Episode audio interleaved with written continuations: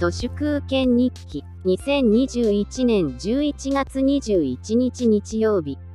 ビッグマックの値段で見れば中国や韓国よりも貧しい国さらに言えばタイやブラジルよりも貧しいそれが朱子学カルトの慣れの果て満州国2.0なんですが頭の弱い高額所得層を狙うバルミューダフォンのような目も当てられない勘違いにもヘドが出ますがやはり私がこの国の不気味なデフレを感じるのは、思うまい店のような炭水化物や脂肪をやたらと安くして売りさばく B 級グルメについてです。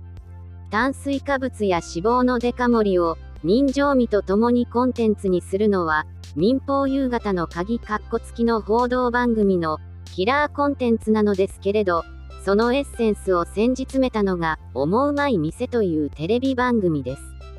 とにかく大盛り料理を安く出す、人情店を集めたこの番組ですが、このようなデフレ個人店が最初に肯定されたのは、2007年のご飯を大盛りにするおばちゃんの店は必ず繁盛する絶対に失敗しないビジネス経営哲学からだろうと思います。ちょうどあの頃から糖質と脂質のダンピングがやたらともてはやされるようになりました。B 級グルメで特に印象に残っているのは肉を使わずに代わりにハートチップルというスナック菓子を使う焼きそばでこれはもはや B 級グルメというよりはグルメではないよなと思います。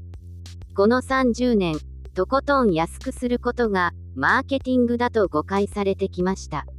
稲森和夫とか発泡酒とか軽自動車サイゼリアなど安さしか追求しないというマーケティングとは真逆の努力をひたすら続けてきました。その慣れの果てがハートチップルの焼きそばだろうなと思います。砂糖と油とエタノールを安くするには一つは日高屋のようなチェーン店のスケールメリットを生かすやり方ですがもう一つは家賃のかからない持ち家のお店で従業員をできるだけ雇わずにワンオペでやるやり方があります。いずれにせよ、値段を下げていくことを前提とするので、ひたすら消耗戦になります。マーケティングって、基本的には、高くても売れるようにすることです。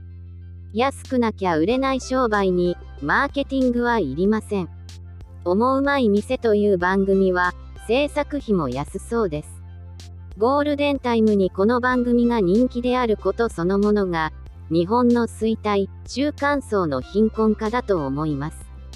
地方創生事業も、ゆるキャラとか B 級グルメ、あるいはふるさと納税などに頼っていると、ますます何の意味もないコスパ地獄にはまっていきます。